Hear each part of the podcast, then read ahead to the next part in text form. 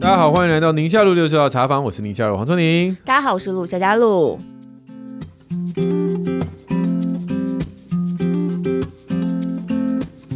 今天我们又是一集有来宾的 Q&A，然后我们也是非常专门在某一个题目的 Q&A。对对对，大家猜是什么呢？哦，困。好啊，我们今天就是跟睡眠相关的主题，是的，睡眠专场，是的，是的。哎，其实我们真的在那个许愿池当中，很多听友都会问到小孩睡觉的问题，尤其是小小孩啦。对。然后呢，因为今天我知道要来录这一集啊，我就突然想到有一个我的大学闺蜜，就是你的国中同学的那一位，我们的好朋友，你知道他们家的孩子，嗯。睡觉有多么惊人吗？什么意思？因为他们住美国嘛，对不对？嗯、然后偶尔回到台湾的时候，大家就很开心相聚啊，想说啊，我们今天可以聊很久了，这样很久没聊。女生话很多，就没想到他七早八早就要离开了。他说：“我们家孩子要睡了。”我不夸张，我第一次听到，我真的傻眼。他们家孩子七点睡，晚上七点睡，啊、而且是准七点哦。啊、所以他为了要让孩子晚上七点睡，他就要真的我们还没有感觉起来。因为我们就是要约晚餐或什么，一路聊下去嘛。从下午茶开始，他就下午茶才刚结束，可能四点多就要准备回去，因为他们家五点半以前要把晚餐吃完，嗯、然后七点睡觉。然后我就想说，天啊！我第一次知道，我超惊讶，因为七点有时候都觉得，嗯。就是你知道吗？我播晚间新闻都才播一半呢，就是怎么已经是睡眠时间了？我我后来问他，我就说、嗯、你们家这样睡睡多久？他说睡到差不多八岁，八岁、嗯、之后孩子就变成八点睡，嗯嗯、也还是很早。他可以这样持续到现在，现在孩子大概国小三四年级左右吧，因为我们前两天才碰面嘛。他说以前七点睡的时候，早上五点钟起来，嗯、然后现在八点睡就早上六点钟起来。嗯对，起来就是打打球啊，他们打，他们跟你一样打网球的嘛，打球，然后在美国就会特别给他一个时间念中文啊，什么类似像这样子。哦、可是他是我所有认识的人当中，我就觉得对于他们家的睡眠作息是让我最惊讶的。可是你知道，我之前看过一篇，在英国的小孩平均的上床时间也是八点。平均哦，还不是个案，是平均哦。八点我都还没下。所以其实有些文化对对，我有时候就在想，是不是他们在，例如说我们那朋友在美国嘛，然后你或者你刚刚讲英国嘛，可能跟整个大家作息习惯是有关系的。不过美国小孩现在被亚洲人搞坏了，所以你常常那样讲，搞亚洲人搞坏他们很多东西。现在越来越晚睡，念书的态度也被我们搞坏。对，嗯，所以我们今天邀请到的是睡眠大专家，因为他这几年来。致力于提倡好的睡眠品质，对各个生活的面向都有帮助的蔡宇哲老师，老朋友，嗨，Hello，两位主持人好，各位听众朋友，大家好，很开心今天可以来宁夏路跟大家聊聊睡眠这件事，也是我们的老朋友嘞。嗯、对，我觉得睡眠这件事，不管对孩子或对家长。其实对每一个人都很重要啦。对，蔡老师的哇塞心理学现在已经突破三千万点击了。嗯，他的哇塞心理学已经就我们录音前的几天而已。对，我有看到你在脸书上，已经快要变哇塞睡眠学了。希望可以再增加，所以你们 Podcast 里面就有聊蛮多跟睡眠有关系哦，真的。对啊，因为其实很多都会跟睡眠有关系啦。比方说，很多人会觉得说，我晚上为什么睡不好？因为你白天没有好好休息啊。你白天如果有很多情绪劳务啊，比方说你在工作的时候被骂啊，嗯、或者是你在工作的时候你是那种第一线的人员，你面对很多顾客的要求，你必须要强颜欢笑。嗯嗯、那像这种。耗费你的心力，耗费你的脑脑力，可是你白天没有好好的恢复的话，嗯、你就会变成是睡眠就会变得睡得比较不好。哎、欸，我以为因为我白天就很累这样子，所以我晚上就会很快就倒了，懂了？有没有？白天很累，晚上就应该很快就倒啦。理想上是这个样子，嗯、但问题是，如果你白天有那种情绪劳务，那你的情绪没有办法恢复。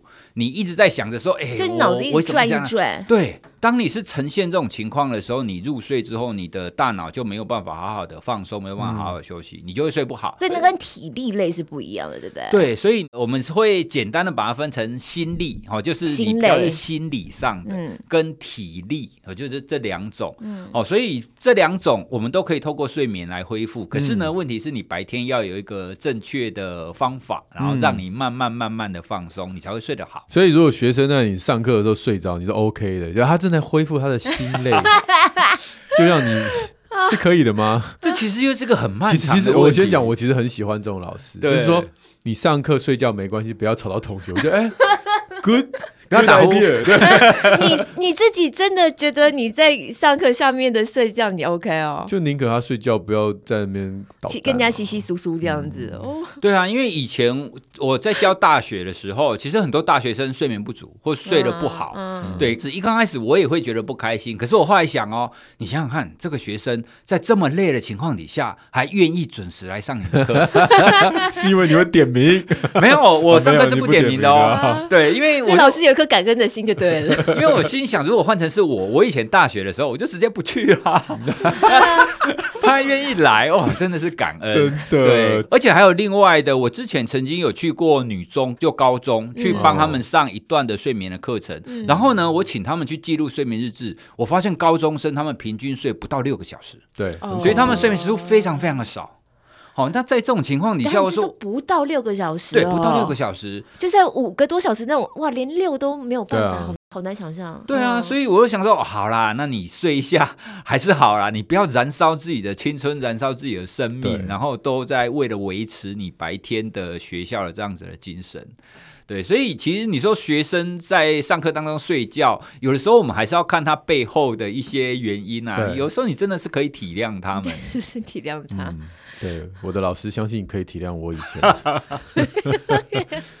好，我们重视睡眠，其实也是从婴幼儿的睡眠一直到孩童啊、学童啊。对，你也好几次讲，就是睡得好真的很重要。我真的觉得这件事情应该是排在，尤其是在学的学生的家长，你一定要把这件事情排在你的 first priority。对，你一旦把它放在第二顺位，其实就毁了啦。哦，真的，我印象好深刻。我们有一次是那个找黄哲斌、哲斌大哥来讲的是社群上的羞辱文化，他最后的结论也是睡要睡得 好。对对对，我有 Q 到蔡老师。对，然后我想说啊？我说如果今天蔡老师在现场，他一定会说这些做这个。奇怪，狗屁道道留言的人其实都是睡眠不足，冲动控制不佳，对，没错。然后同理心变差。不过睡眠真的，我觉得对这样来说，看孩子睡眠心头有很多焦虑了。然后甚至很多家长，不要说焦虑，孩子自己本身有很大的睡眠问题。刚好老师今天来，我们就一并整理起来来问问老师。好的，嗯。那我们今天第一个提问是，好好几个都是跟婴幼儿有关啊。第一个是陈于安，他说婴幼儿睡眠为什么这个日夜颠倒，然后睡眠时间很短，浅眠易醒。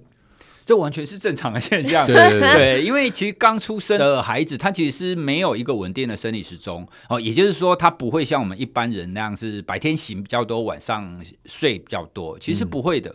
哦。所以你在刚出生的时候，你要做的就是，你为了要帮助他形成这个稳定的生理时钟，所以我们要做的是尽量在白天的时候让他在亮的地方，嗯，然后晚上的时候呢，尽量让他在暗的地方，然后白天的时候呢，尽量吵他，对对对对，那晚上呢，尽量让他安静。嗯，就透过这种外在的方式，让他内在的这种生理时钟比较快形成。嗯、一般来讲，大概是半年呐、啊。就是通常，因为从研究数据上比较明确的是，四到六个月以后，对，它会比较明显的变成是白天醒比较多，晚上睡比较多。对、欸，那在这之前，也就是说，你半年前哦，让他犯睡以前，你不要太期待它可以稳定啊。好奇一下可以预防吗？例如很多妈妈在怀孕的时候就觉得说，哎、欸，那我是不是晚上？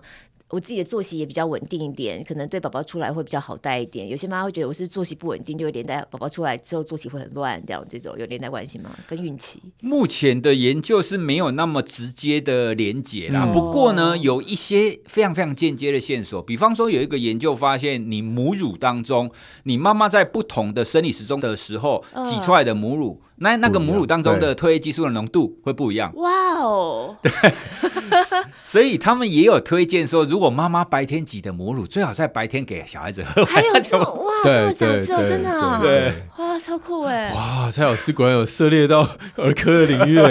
而且你晚上的那个奶，它的那个脂肪含量就稍微高一点，所以会可以让他吃比较饱一点，就饱一点可以睡久一点。当然，当然差别没有大家想象那么大了。如果有的话，所有的妈妈晚上都不用起来喂奶，其实倒是没有。不过，就像刚才蔡老师讲的。出生大概都是一半一半，就是成人的作息的白天跟晚上，大概是小孩睡眠的时间大概是百分之五十百分之五十，所以你就会发现他白天睡一半，晚上睡一半。嗯、到三个月左右，大概就变三分之一三分之二，就是已经开始有日夜的差别了。嗯、晚上大概睡三分之二，嗯、白天睡三分之一，嗯、然后大概到半岁的时候，大概就是四分之三四分之一，就慢慢的拉开这个日夜的差别。嗯，那不过这边这个于安他的留言是说浅眠其实。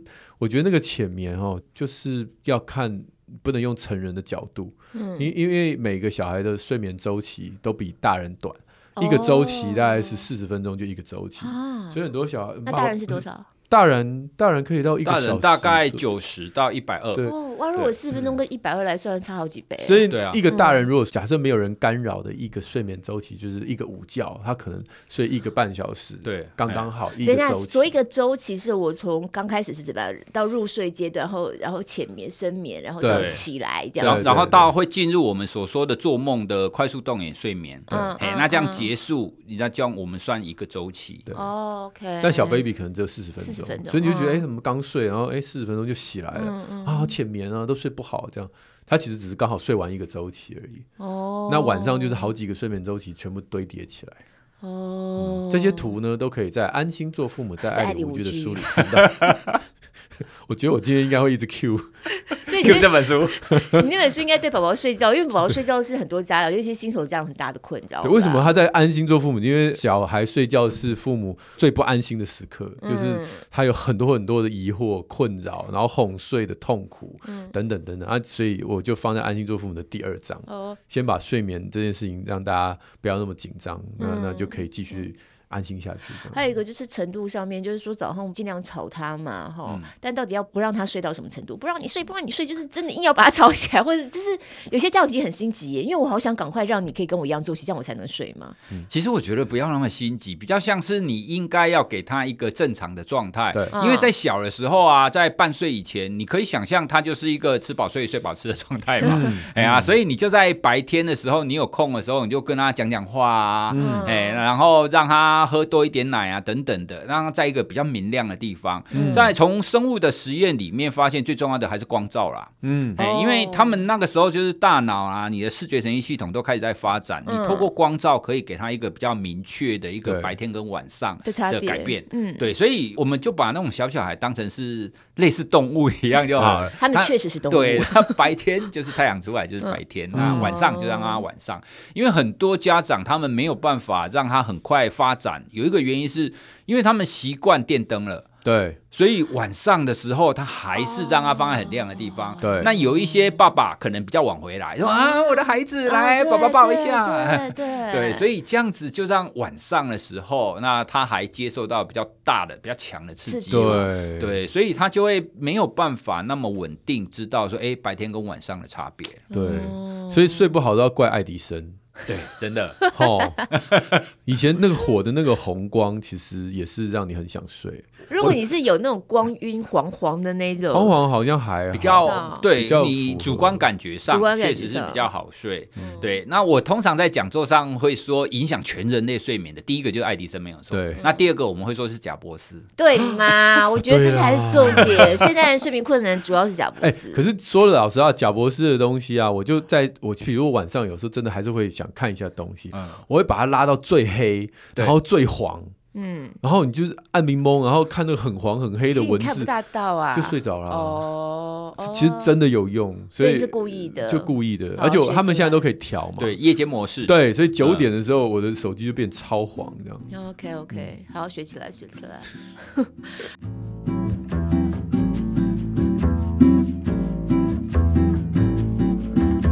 好，这是一个 baby 的睡眠问题。再来是大一点的对 A 码，他是说三岁的孩子常常睡着睡着就会做噩梦，然后睡眠就中断了。该怎么样帮助孩子可以睡得好？哎，三岁开始其实确实会比较容易会有这种夜惊跟噩梦的情对况。不过通常我们都要看，比如说这个孩子他。一天大概会睡多久？那他白天有没有午睡？那白天有没有什么，比如体力的活动，或者是白天有没有什么比较强烈的情绪相关的刺激等等的？对，因为通常我们都会先排除这一些啦，然后会建议就是家长给他建立一个比较好、比较稳定的一个入睡的仪式。嗯，比方说睡觉前不要在那边打枕头战，或者是哦，不要玩那么嗨的。对对对对对对，嘿，因为睡前本来就是他即将要入睡嘛，所以即将要入睡，我们通常会建议给孩子一个比较安静的活动，嗯、像是大家应该都推荐的读绘本啊这一种，嗯嗯、就是不要让他动作，不要让他情绪有太大的起伏、嗯、这一类的。嗯、那这样子他入睡以后，相对之下就会比较稳定。绘本故事也要挑一下啊。哦，对啦，哦，不要挑一些太冒险刺激的。倒是挑他听过的了。哦。哦，熟悉的，他就会期待啊，这个剧情他都熟。嗯，有的时候那个剧情也是蛮刺激，可是因为他听一百遍了，OK OK OK，所以他就啊，你不要乱演呐，你不是说你以前都乱演演到别的地方去？我以前每次就是跳脱那个剧情乱讲，然后他们就发脾气，要不然就是很嗨，这样一直笑。有一些好像可以找到原因，例如说，你就发现可能比较高明的孩子，他可能白天的活动会影响到他晚上的睡眠。对，但有些孩子的状况，他就是常常真的真的。传统信仰可能要带去收金，就是不明原因的半夜哭啊，半夜突然怎么样，然后又有点没有意识。嗯，然后有一些可能比较需要医生介入的，例如说像梦游，常常性的梦游，嗯、这还是都状况不一样的睡眠中断啊。对，其实像不管是梦游也好，或者是噩梦也好，我们通常第一个都会评估它的发生频率了。哦，频率。对，那后面呢？嗯、因为这一些睡眠当中的突然的状况，哦，它大概都有几类因素。第一个当然是睡眠不足、睡眠品质、生理时钟的稳定跟压力。哦，压力。那对，那其他的当然就是看成年人的话，可能就会跟他的服药会有关系。嗯，对，所以我们通常都会先。建议就是你把我们刚举例的这几个都把它稳定下来，都把它好好的安排好之后，嗯、再去排除那些比较细致的。那至于要不要去收金嘛，我觉得这个可能跟每一个人的文化 或者是你的认知有关系啦。哎、嗯欸，可是夜里有时候宝宝突然哭起来，会哭到让你觉得有点。对啊，怕哎，就是常常，然后你怎么摇都摇他不醒的那个状况，那就夜惊。对对啊，对啊，那那种就是他不是做噩梦吧？对，那个不是噩梦。对，你怎么摇都摇不醒呢？对，那种就是在熟睡期发生的事情。我要把他打醒吗？不要不要，也不要更生气哦。那我要怎么样让他醒过来？以前都超好笑的，以前常常在急诊有那个呃挂急诊，嗯，大概凌晨大概四点左右挂急诊，三四点，嗯，然后就抱来一个。那个小孩，然后主诉是半夜哭闹不休，这样就是哭闹很久。然后可是当爸妈抱进来的时候，就一个小孩睡得像天使，然后那个主诉跟那个小孩完全不搭。然后就看那个爸妈脸上的三条线，说：“医生，你要相信我，他在家已经哭了两小时。”我我 我是忍耐，叫叫又叫不起来，我已经忍耐很久。我就想说不要浪费医疗资源，那这哭的太恐怖了，所以我们就就决定赶快来医院。然后我们就放上车，然后嗯，引擎一发，然后他就睡着了。然后现在叫不醒了，嗯，然后就所以它是一个什么生理现象会特别发生在小孩身上？所以噩梦跟夜惊是不一样的。嗯，我刚才有讲睡眠周期嘛，嗯，睡眠周期只是从浅眠，然后深度睡眠，然后浅眠就一个周期嘛。对。那晚上不是有好几个周期吗？噩梦是发生在浅眠的时候。那噩梦应该要有剧情吧？然后要有一个，例如说他被追啊，或者要有一个剧情。对，然后他会醒，他会醒。然后如果他语言表达能力好，他会告诉你有怪兽啊，有怪兽看着我这样，就是他会有 要妈妈抱，要找妈妈。所以如果半夜有哭的是眼睛张开找妈妈，而且明确知道他要什么，比如说他要奶奶，他要奶嘴，就是就是他能够安抚自己情绪的一些东西，或者是他希望你安抚他。OK。这种大概就是比较属于浅眠期发生的噩梦，就是其中一个噩梦是其中一个。那如果是那种叫不醒的，那就是深度睡眠的时候发生，它跟梦游是比较同一个时间点，所以梦游你也叫不醒啊。嗯嗯嗯，对，梦游我不知道成人梦游怎么样，但小孩我们都是把他引导回房间，然后把他放回去，就是不要把他啪散去配，但不要这样，不要这样。就是不要叫醒他哦。通常你把他叫醒，他会更生气，因为他等于是被很深层的睡眠被叫醒。那哭成这样子，我要怎么样？就真的把他带去急诊？哦，我知道了，哭成那样，我就把他放上车，对，放上车，然后开引擎出去绕一圈，这样子。这是一个方法。哎，对，为什么？或者是就是你耳塞塞住，然后戴降噪耳机继续睡，这样就让他继续哭。对，就确定他旁边都没有危险，就继续睡。然后要买很多的那个礼物，因为隔天要送邻居。孩子如果是在深睡期的这种夜惊，然后是大哭的状况，他到底有没有休息到啊？哭成那样也很累。他其实在深度睡眠，对，所以他还是睡着的。对啊，那跟白天的活动，就跟刚刚蔡老师讲，嗯、他白天很快乐，他晚上也会夜惊；他白天很生气，他晚上也会夜惊。所以你就把白天比较不好的刺激拿掉，比如说白天他看电视看太久了，啊，看影片看的拿掉。但如果白天是去那个公园玩玩很嗨，那晚上夜惊你就认了吧，因为。你总不希望你的孩子就是无喜无悲，不太可能就是完全没有情绪的白天了。对对对，所以夜惊这件事情基本上可以说是无解，那只是可以减少它的频率。就是刚刚蔡老师讲，你长大一点会好一点，长大会好一点。但是你的作息的规律，你的睡前仪式，你的作息规律，然后你甚至连白天的行程如果稍微规律一点，它就可能稍微有一点，晚上有一点帮助哦。对。其实像刚刚中年医师讲的，我们有的时候会觉得，你到底要不要白天给他很多活动，要不要给他刺激？嗯、其实这个就变成是我们每个家长，你要去够了解你的孩子，哦、就他可以接受的程度到哪边。还有你的孩子，露露刚刚也有说啊，有一些人就是比较敏感啊，哎、嗯，所以这种东西你很难一言以蔽之说你要活动或不活动，嗯、活动一定要。那你那些讯息一定要哦，只是呢，我们要看自己的孩子可以承受到什么程度，他晚上还是可以好好的睡觉。嗯嗯嗯嗯。你是身边有人半夜一直哭，眼睛闭着叫不醒吗？我们家孩子曾经有过，但不是说会严重到造成我的困扰，就是次数没有那么多。这是你搬家的原因。没有啦，邻居贴条子，快给我滚！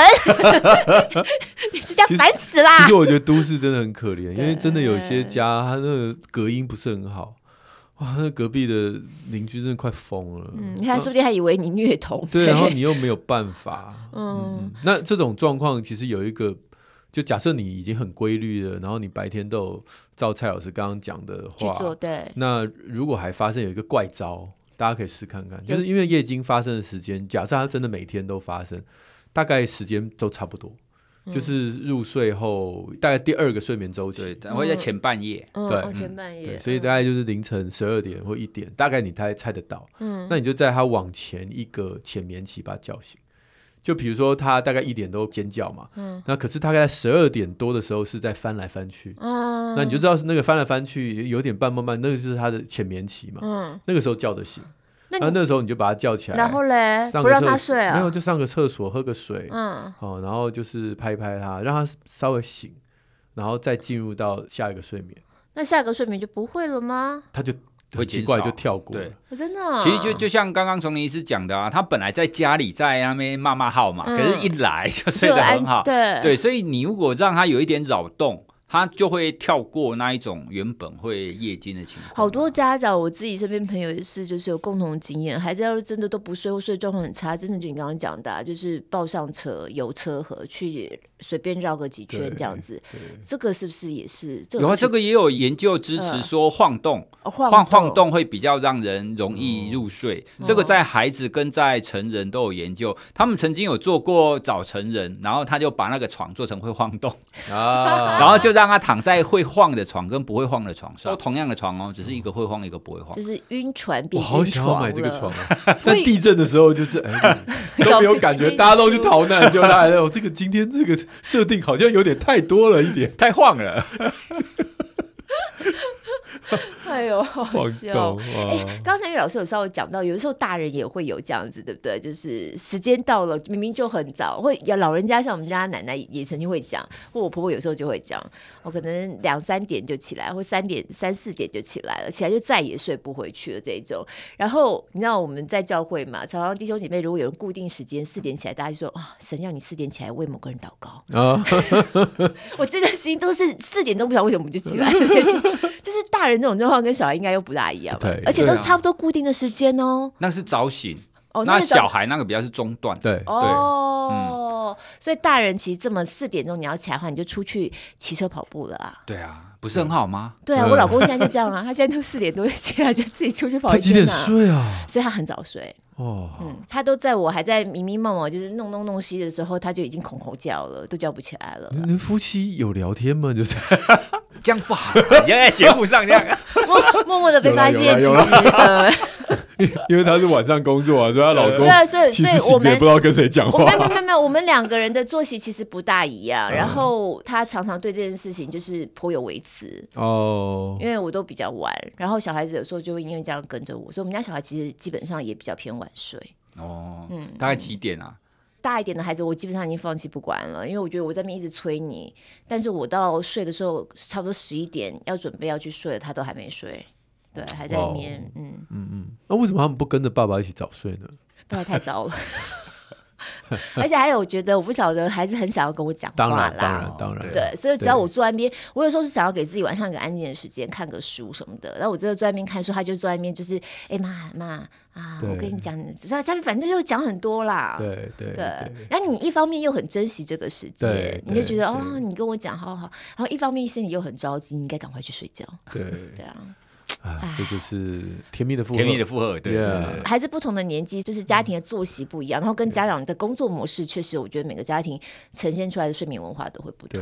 嗯，下面这个就是又再大一岁了，二宝妈小戴，他们家孩子四岁，我们从三岁讲到四岁，我们今天要讲几岁啊？八十，讲到老，对，他们家孩子四岁哈，问题是夜奶戒不掉，然后妈妈就会一直睡不饱，到四岁夜奶还戒不掉。夜奶比较是他晚上会起来要喝的那一次嘛，不是睡前那一次嘛？应该是，应该是。如果是晚上睡睡前要起来的，多半是他没喝饱。嗯，而且有没有可能那个是男性？嗯，对，因为之前比较多的我们遇到的情况啊，因为他们从小到大睡前给他喝的那个奶量。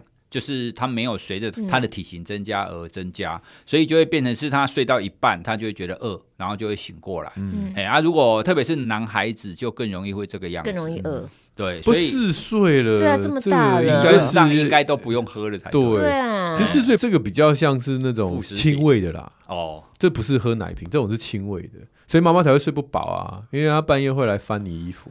所以都四岁，等于是都还没有戒亲喂，就对，他就把你当那个当人肉奶嘴啊，对啊，啊，那就是刚才讲那个浅眠期，就是他半梦半醒了，他睡着的时候是含着嘛，嗯，所以他每一个中间的中段，他就会想要回到睡着的样子，就哎啊，嗯，我的奶嘴呢？嘟嘟嘟嘟嘟啊，是我要。妈妈，我要哦哦，四岁的很凶哦，四岁的是是。给我，现在四岁已经会讲话表达，而且有点力气了。没有没有没有，四岁是我就是来给我这样。那我不知道我那黄连那招四岁用还时不时的上。通常是这样，那一招也真是。通常我有三个阶段啦，第一个阶段是先借白天，就是假如你今天不是只有晚上，你连白天的情绪安抚都要靠人肉奶头，真是太有点。四岁，我觉得你的你的语言表达，理论上你的社交的能力已经到可以不用再用这种很原始的方式来疏解你的压力、压力、紧张不安，对不对？你可以用讲的，我们可以用抱抱，你可以用各式各样的方式。好，那所以我通常是借白天，不过以他这个状况，应该白天没有了啦。那再来就是睡前，嗯，因为他是睡前的时候用奶睡很快，吼吸上去，然后他就很安全，整个心跳就慢，然后就睡着嘛。但是就是第二步，就如果他能够不要用奶，而用其他方式安抚自己睡着，那这个就是最大门槛。因为你要戒睡前，对这个小孩来讲，他就是重新要找到一个安抚自己心跳缓慢平静的方法不容易。他可能要转移到安抚巾，可能转移到娃娃，转移到四岁有奶嘴是有点，四岁转移到自己的大拇指。哦哦哦，哦，对，就是看他转移到什么。对，那那个睡前一定会踢啊、滚啊，就搞很久了。哦，那大概两周。嗯，那你要涂黄连，当然也我也不反对啦。你说坏掉了，对不对？我说内内坏掉了，坏掉了。他说内内坏掉了。嗯，我们那时候给孩子戒亲喂的时候，就把它剪破。没有啦，我自己自己把它剪破，好痛！我自己，我还以为是奶嘴，我自己下不了手，手指腹膜，我以为哪里奶嘴？洞洞哎！妈妈就不只会掉，还痛痛的。对啊，笑死！然后睡前大概两周左右搞定。那其实他如果睡前可以靠安抚巾入睡，他半夜就找那个安抚巾就好了。就比较半夜，妈妈就可以。当然是我们这边这样猜啦，我不晓得他有没有可能四岁还是真的饿起来要喝或要吃东西。哦、不，不过四岁已经很大啦，然后你就可以教孩子自己半夜起来肚子饿，你可以给他留一些什么东西，你自己去吃哈。吃完之后自己漱漱口，然后自己上床睡，就不要吵妈妈，妈妈就睡就对。你自己开冰箱啊，冰箱里面有牛奶啊。这种就这样中断睡眠了呢？对啊，哦、就这种不算，这种就真的中断，因为你半夜起来喝，然后吸奶继续睡觉，这种不叫中断。哦，它就是浅眠期，然后。但我如果叫孩子自己，你可以拿东西吃，要干嘛的？然后还要擦桌子、洗碗，这种都是要中断睡眠。自己把它弄干净，妈妈要睡。这样就这样，好像就不是不是。OK OK OK。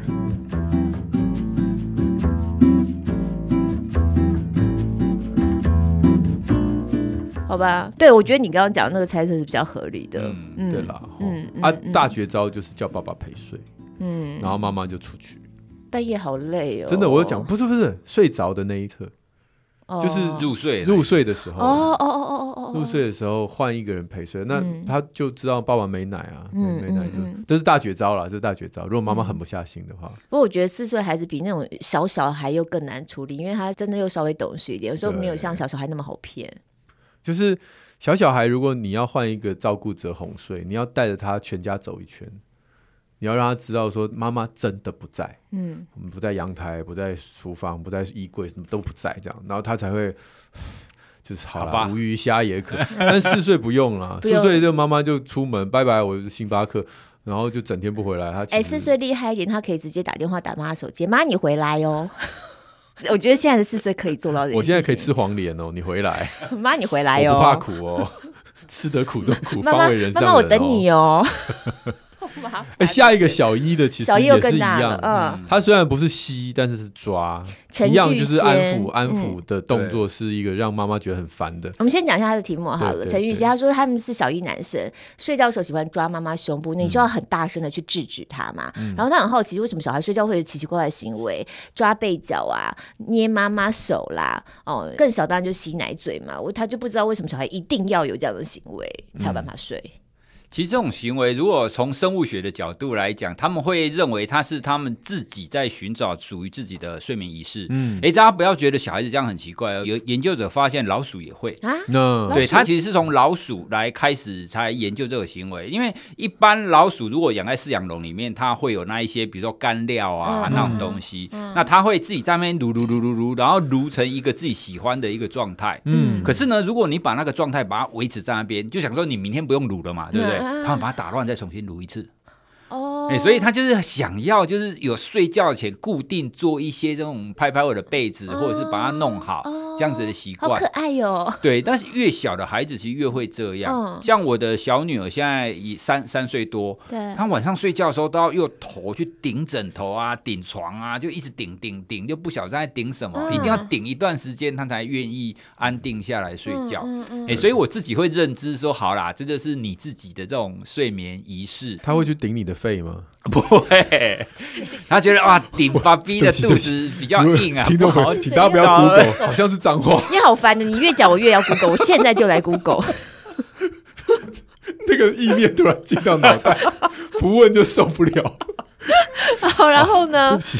嗯，对，那这类行为其实每一个孩子会不太一样啦。像我大的，嗯、我大女儿，她小的时候，她很喜欢摸那种枕头的那种角角，嗯嗯、然后用手掌心，她就会拿着一个小枕头，一直摸摸摸摸摸摸，对啊，这样摸她就睡着了。那小女儿呢，她就要摸自己的头发。反正每一个孩子睡觉前一定确实就会有一些奇奇怪怪的行为，对对。对，那就会变成是，如果像这个例子，他的睡觉前这个行为是造成别人的困扰，因为他如果顶枕头什么是还好，捏什么都没，跟妈妈就是哎，你不要哦烦呢这样，这种可能就是像刚刚说的，他可能就是轻微的。哦，有以前小时候对，所以他就会一直延续到，就是现在这样子的行为。哎，那我觉得最根本的方法还是你要给他重新建立另外一个睡前的安抚物跟睡前仪式。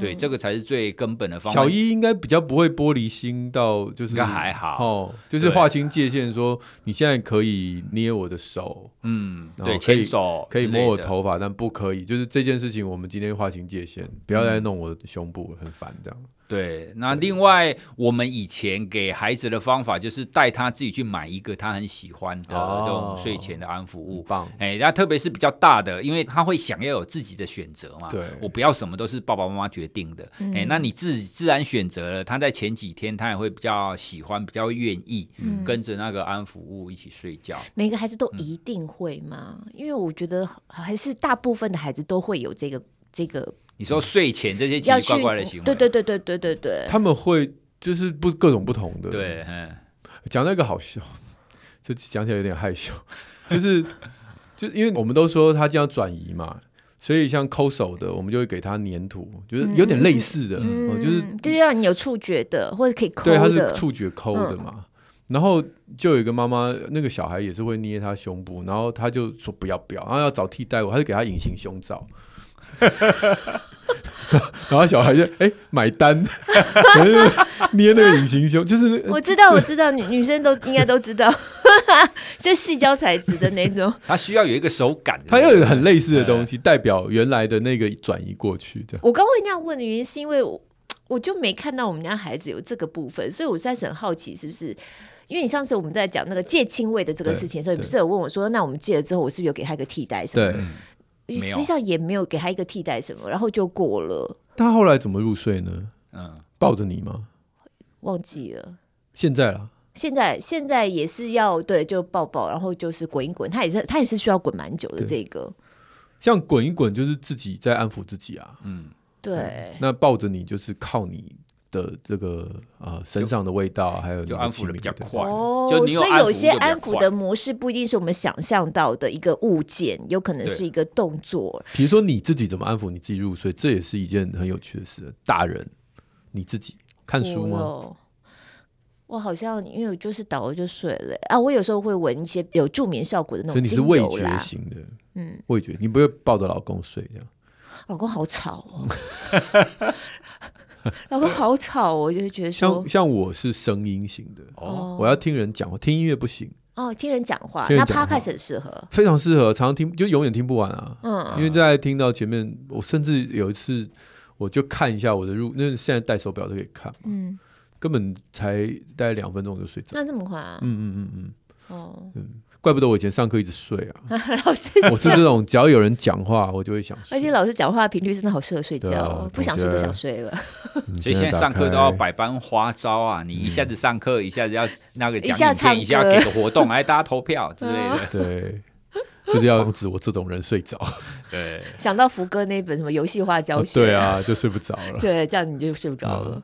好哟，下面这个吴莹在讲到孩子起床气，起床气，因为跟底下三宝爸丹尼尔的孩子有一个有状况。起床气，我觉得这可以聊。哎，嗯，大人小孩都有起床气，为什么会起床气？明明就睡饱了，到底在气什么？我以为是睡不饱才会有起床气。我觉得我的小孩即使睡饱了也有起床气。你知道他整个晚上睡眠很够啊。嗯。那起来就是他自然醒的吗？是啊，那他起来还是非常不开心，没有到非常啦，但就是他暖暖机暖暖暖暖一段时间才会恢复正常啊，但没有到气啦，就是脸色看起来不大好，对，没送没送的感觉，然后问问他问题不太回答这样子，照光啊？啊，照光，给他照光，你是说用手电筒直接 照他眼睛吗？感觉要要醒球哦。没有，我跟大家分享我们家孩子的情况。我们家孩子在夏天的时候，他会比较容易早一点醒来，而且他就是从床上然后到清醒的这个状态，他会比较快恢复。可是如果冬天或者是夏天，而且你下雨。就是我从窗户透进来的光是暗暗的那种情况，那种情况他们就很难从床上起来。哎，那这个回应在我们的一个睡眠的机制里面，就是你光照光线本身，它本来就会提供你生物一个清醒的一个很强大的线索。哎，所以如果你早上你感知到说哇，外面天亮了，那你就很容易从睡眠当中醒过来，那你的精神也会相对容易比较容易恢复。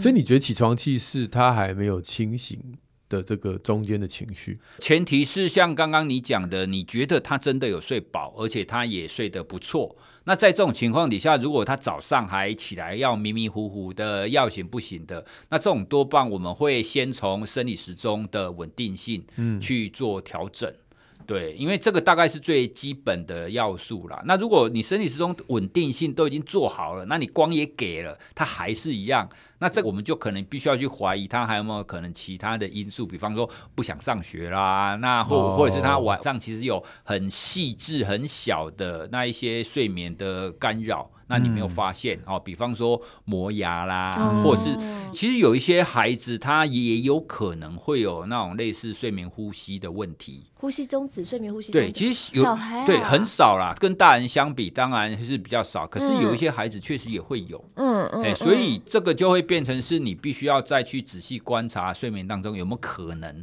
会有那种小小小小的睡眠干扰。嗯嗯嗯，睡眠不好到底是心理状态还是生理状态影响哪个比较大？因为现在不是医院都有那种睡眠什么什么检查室，对对对对对，然后你要在那边睡二十四小时这样子，对，不是睡就是 睡一个过夜啦。对，你在那边待二十四小时，有点怪哦。在医院二十四小时不会起来，通常不是这种人哦。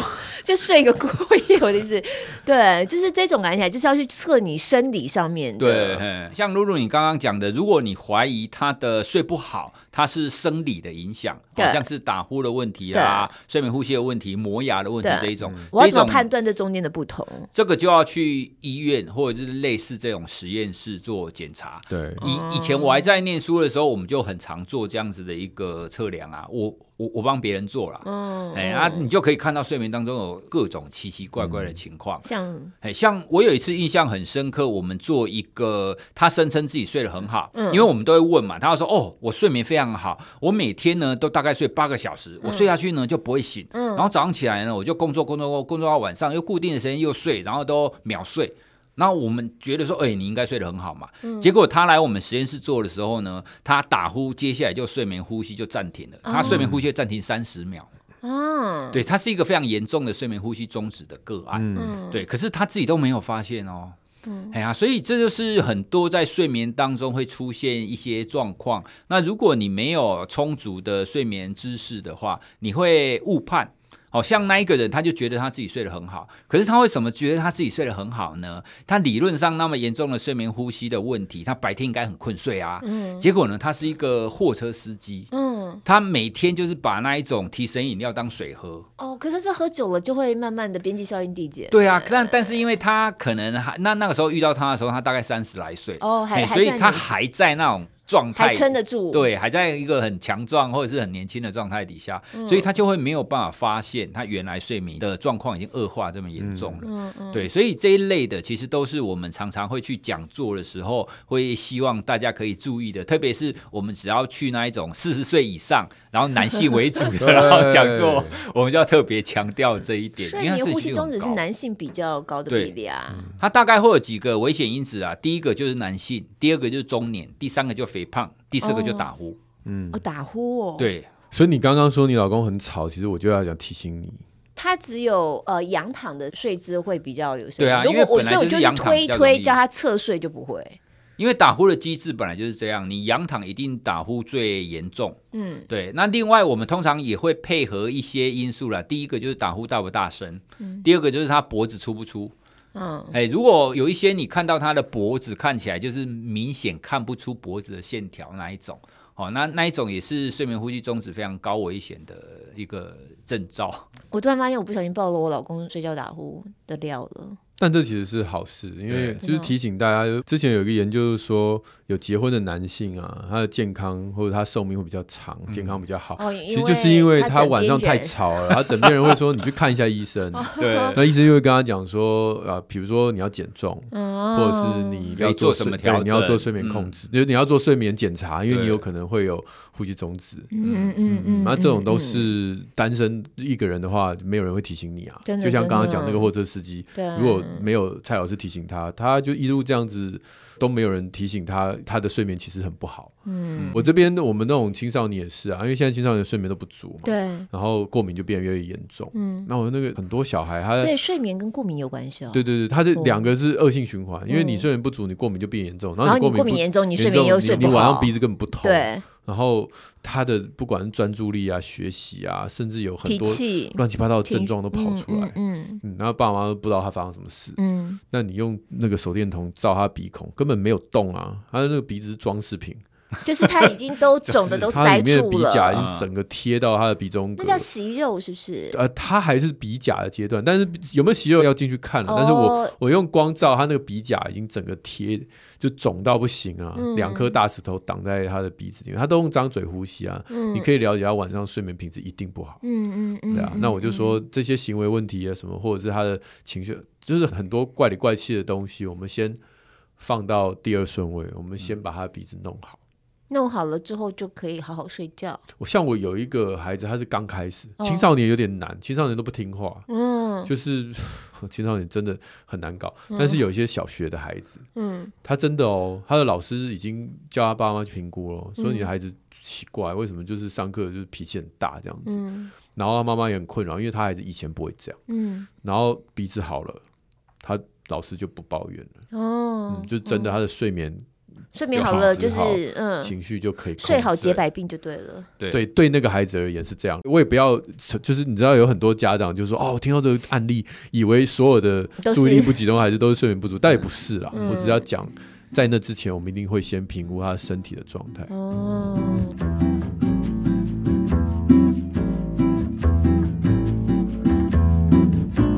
前我就有跟一些在医院里面工作的朋友啊，我就跟他们说，你去每一个科，每一个科，你看他的胃教单，胃教单当中一定有一个好好睡觉，对，因为所有的科当中，对啊，连皮肤科，像上一次啊，有一次我去，因为眼睫毛掉在眼睛里面，哦，然后就让眼科医师帮我夹出来啊，然后他又跟我说，你睡眠不足，所以会这样。我说我我眼我眼睫毛掉在眼睛里面，这也跟睡眠不足有关？你知道我是谁吗？我是睡眠大师哎。不过这个因果到底他跟你怎么解释？他有跟我解释，他说因为你睡眠不足啊，他好像是你旁边的什么油脂还是怎样啊，然后就会让你的眼睫毛比较容易掉落，那你比较容易掉落，就比较容易掉进去眼睛等等等等。然后我那时候说，哇靠，连你眼睫毛掉进去也跟睡眠不足有关系，哇哇哇！对，所以真的非常多的因素都是跟好好睡觉有关系。好，我们刚才讲比较多是小孩啦，有一题是中年妇女的提问，哎，是我吗？啊，他说以前呢，因为被小孩吵都睡不好，但现在年纪比较大了，孩子也长大啦，自己就变成是容易失眠，是不是年纪越大就真的越容易失眠？怎么改善？这大概会有几个议题。第一个，本来的成年人他的睡眠困扰本来就以女性居多，哦、然后年龄越大，本来也会越多。那男生就是以睡眠呼吸中止，对，这个这个是最最多的。嗯，哎，那我在讲座上我也遇到很多妇女，她在跟我们讲说，她从什么时候开始睡不好呢？就从生小孩以后。嗯，哎，那这种多半都是因为台湾会有比较多的妈妈，她一来亲喂，二来就是跟小孩子睡同个房间，甚至同张床。对、嗯，那这种就是。他们一直睡，然后一直习惯被小孩子干扰的情况。嗯，哎，那所以就算小孩子长大了以后，他没有办法回复，就是以前那种比较稳定的睡眠。哎，所以一些研究报告也发现，同样是新生儿，或者是同样是那种学龄前的父母亲啊，如果你是还跟孩子同床睡的。那种父母亲一定都睡得比较不好，特别是妈妈。嗯，对，因为妈妈你也可以想象，就是对孩子的翻动啊，对对对，什么都非常的敏锐的。嗯，对，所以我们通常会建议，可以的话，越早跟孩子分床分房睡。越好，嗯、然后你要重新建立妈妈属于妈妈自己的这种睡眠的仪式，嗯。跟睡眠的环境啊，哎、嗯，所以我比较会想说，这个可能就要看每一个人是不是你还跟小孩子睡，那你本来的睡眠习惯恢复等等的这一些。的状况都不一样，嗯、而且失眠其实这个议题很大，嗯，他有有人是不好入睡，嗯，有人是睡得容易起来浅眠，嗯，对，也有一些人是浅眠，反正就是。睡眠这件事情，大家不要听人家讲你就照做。比如说，睡前喝杯小酒，哦，这是医学证实无效的做法。真的不是微醺就很容易睡。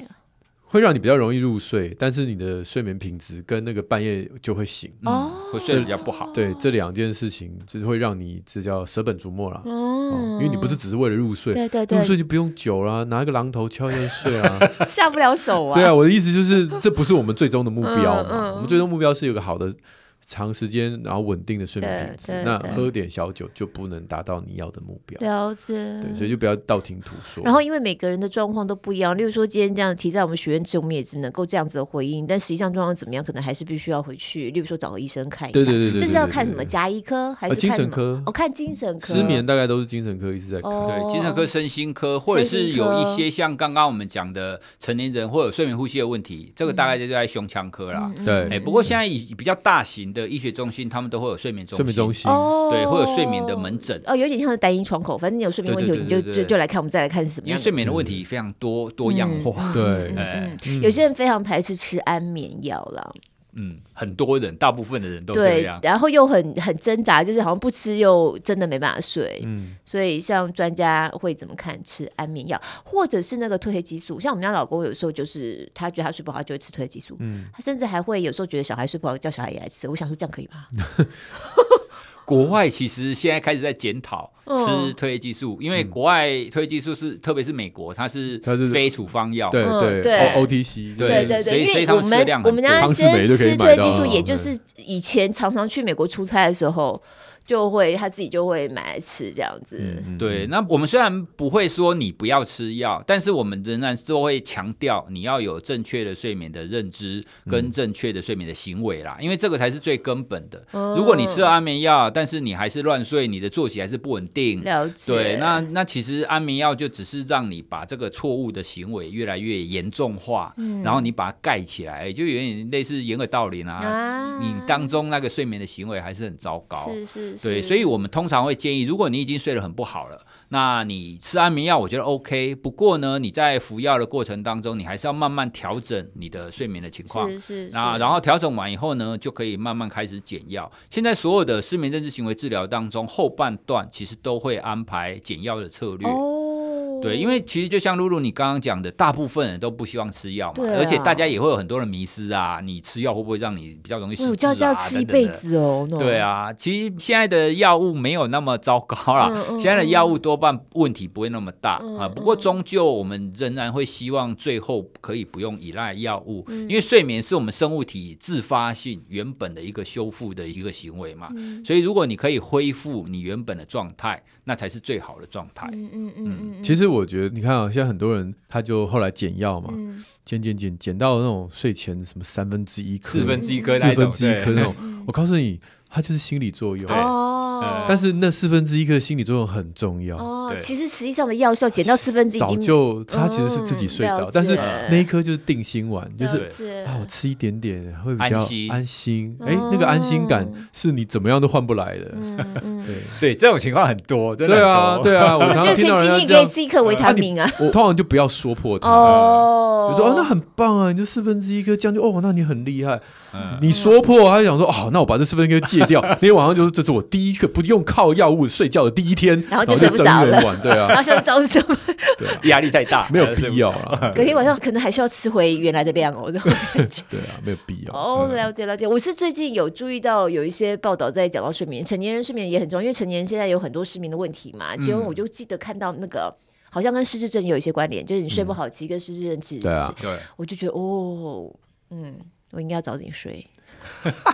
你睡得很好啊，你只是晚睡而已。对啊，是啊，睡眠时数要充足啦。对，好像你至少还是要七个小时吧，对不对？对，其实大部分的建议都会是你七到九，大概是最好的。那最少最少最少要满足六啦。哦，对，因为所有的研究，包括是你的意外发生啊，或者是你的错误的那一些行为，他们都会以六小时为一个非常明显的 cut point。就是你低于六小时，那个发生率就明显的飙高。哦，对，所以你刚刚还在讲说，很多高中生连六小时都不到，听着蛮吓人的。对啊，所以非常担心的。哎，高中生不是七到九哦，高中生的建议值其实是八到十。啊，那也差太远了。你说平均只要九。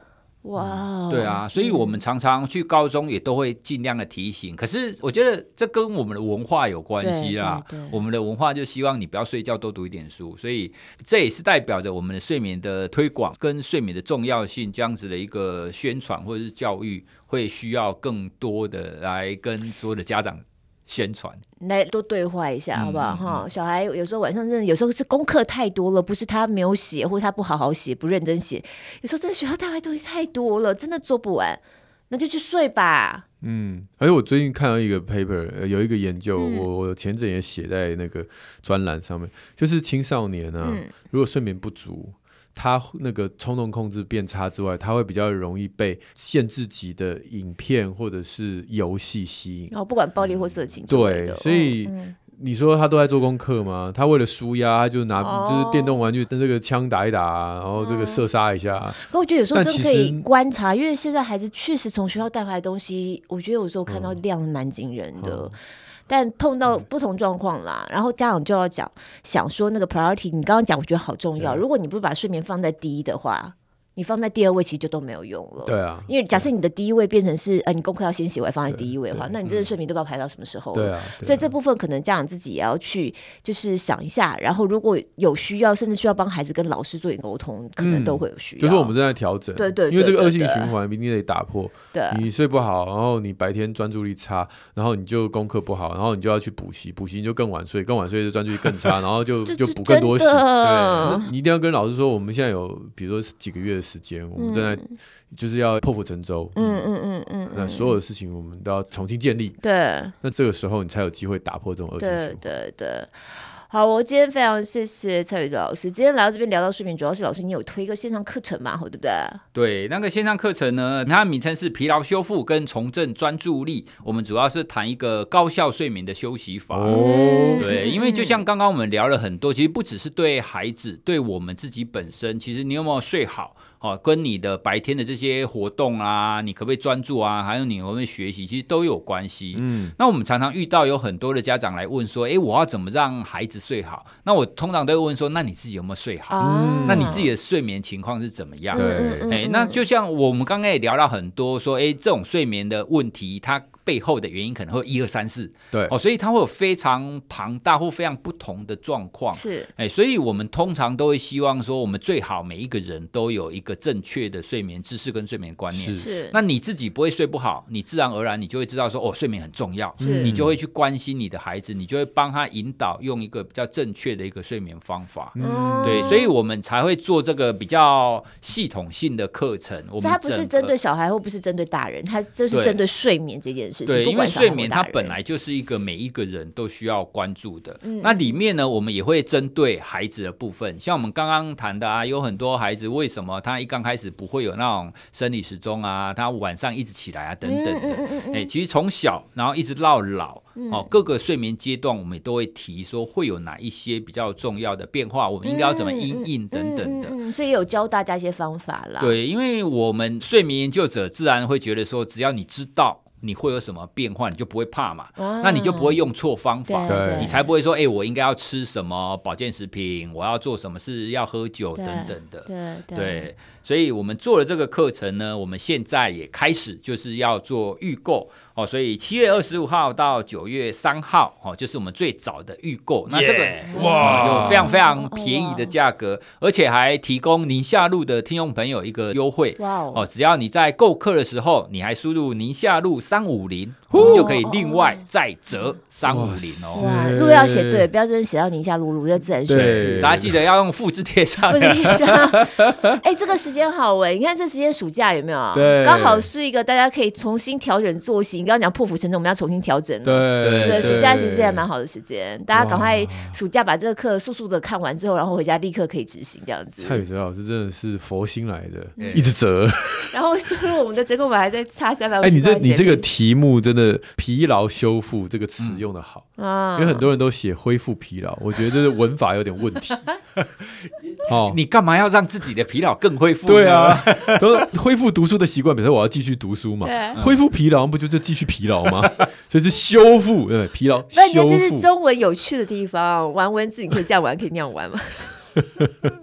好笑，好哎，老师，你今天还有特别带一本书，也是想推荐给大家的嘛，对不对？对，因为刚刚我们有谈到很多，就是孩子，特别在他很小的时候，我们都会因为他没有办法好好睡，所以父母亲也没有办法好好睡。哎，所以另外有一本，他的书名叫做《养出好眠宝宝》。嗯，哦，这个就特别就从小的时候，就是刚刚新生儿，然后就会开始从各种奇奇怪怪的睡眠问题，然后去说明说，哎，到底这种问题它背后有哪一些原因，然后怎么因应等等等的。哎，所以如果大家你们家是有比较小的孩子，那你也可以又从这本书里面获得很多正确的知识。嗯，其实相关的这些材料很多，看大家怎么样使用比较方便。对对，还有一本啊，可以看另外一本也有写。有啊，安心做父母，在爱里无惧，好吗？第二章第二个 chapter，我们都是在讲睡眠。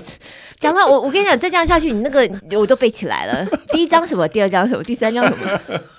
哎呦，哎，如果是安心做父母那一本的话，在我们的宁夏路好书专卖店应该就有了吧？有有有，有。那今天推荐的这一个呃老师的线上课程，课程我们会把链接附在我们这一节节目资讯栏里。记得输入宁夏路三五零。对，然后大家如果有需要的话呢，刚好这个时间点放暑假，可以好好的来学习怎么样好好睡，然后暑假期间大家好好来调整。嗯，那在这些呃。过往的一些推荐的书，还有我们今天推荐的书，还有线上课程的连接，都会在节目资讯栏里面。节目资讯栏里也有我们的抖内连接。希望大家如果喜欢我们的节目，嗯、希望我们继续陪伴大家下去，可以透过赞助抖内支持宁夏路，让我们可以自给自足，做出更有益有趣的好内容。自给自足好重要。对，好，那在节目资讯栏也可以看到。那使用 Apple Podcast 和 Spotify 听的朋友们，记得也帮我们五星赞一下，也要去哇塞心理学五星赞一下哦。哦哦哇塞，心理学赞赞已经很多了，虽然已经很多了，但是多多益善，多多益善。然后听听蔡老师每一集精彩的分享。我们许愿池持续开放当中，礼拜三空中再会喽，拜拜！谢谢蔡老师，拜拜，拜拜。